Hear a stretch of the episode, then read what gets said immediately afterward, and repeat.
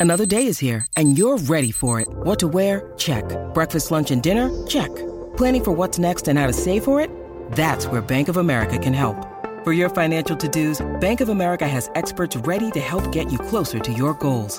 Get started at one of our local financial centers or 24-7 in our mobile banking app. Find a location near you at bankofamerica.com slash talk to us. What would you like the power to do?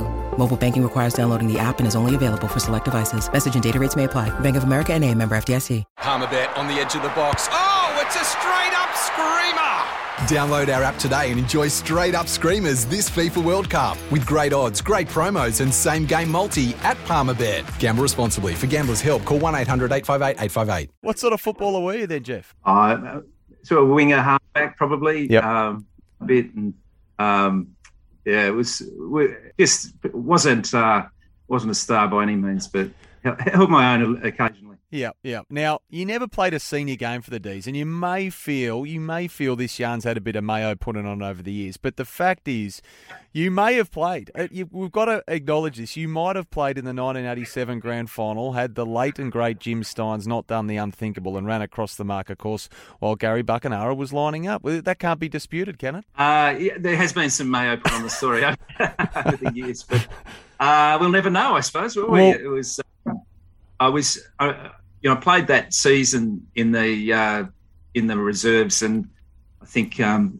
the last six games of the year, I think I played reasonably well, and I was sort of on the you know finished the season off well, and then we got to training for the. Um, I think it was the elimination final. I, you know, we we'd been training as a squad, and the reserves hadn't made the finals, and I didn't know any better, and I just turned up at, at Junction Oval for training, and and um, I'm not sure I was supposed to be there, but they said, "Well, come and train anyway." And um, you know, it was, I think it was the first time Melbourne had been in the finals for twenty something, you know, long uh, twenty three years or something like that. It Yep. was, uh, and the crowd at the Junction Oval for training was was fantastic. So you know, the training sessions had a real buzz about them, and uh, so I trained that week, and they beat North Melbourne comfortably in the elimination final, and then you know, I, I went up to John Northey. I said, "Do you want me to still keep coming to training?" And he said, uh, "Yeah, sh- sure, if you want to." And I said, "Yeah, love to." And um, the next week we played the Sydney Swans in the, I think it was is it first Semi? semi then. Yep. Um, and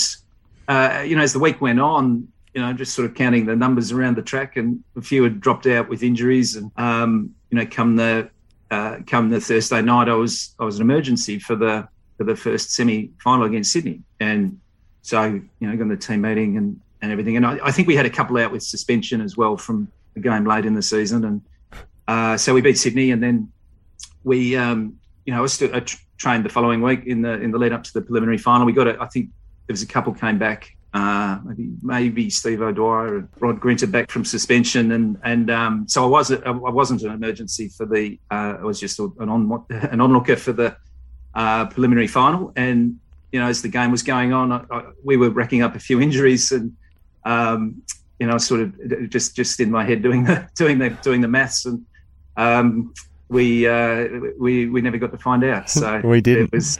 I remember sitting. We were up in the in the stand at, at VFL Park, and there was an aisle, and on the you know I think on the left hand side was the you know the Melbourne entourage, and on the right hand side was the Hawthorn entourage. Well, Gary Buckenara was lining up his kick, and um, you know, and then uh, you know he he nailed it. And one side of the aisle was very happy, and and one side of the aisle was devastated. There's the siren, and he's got a kick from 55 metres out. I don't think that. It's 15 metres! 15! What pressure on Gary Buckenara? He is a champion. He is a great kick. If he kicks this goal, Hawthorn are in the grand final. The umpires haven't heard it yet, I don't think. If he kicks this goal, Hawthorn are in the 1987 grand final. If he misses, Melbourne are in. There's the kick. It's a goal. It's a goal. Hawthorn have won with a kick after the siren. Uh, yeah, it was a it was a it was a funny, a, a, an incredible day, and um, it was a, it was an incredible period for me, having not not been there. And then uh, at the end of that, uh, we went.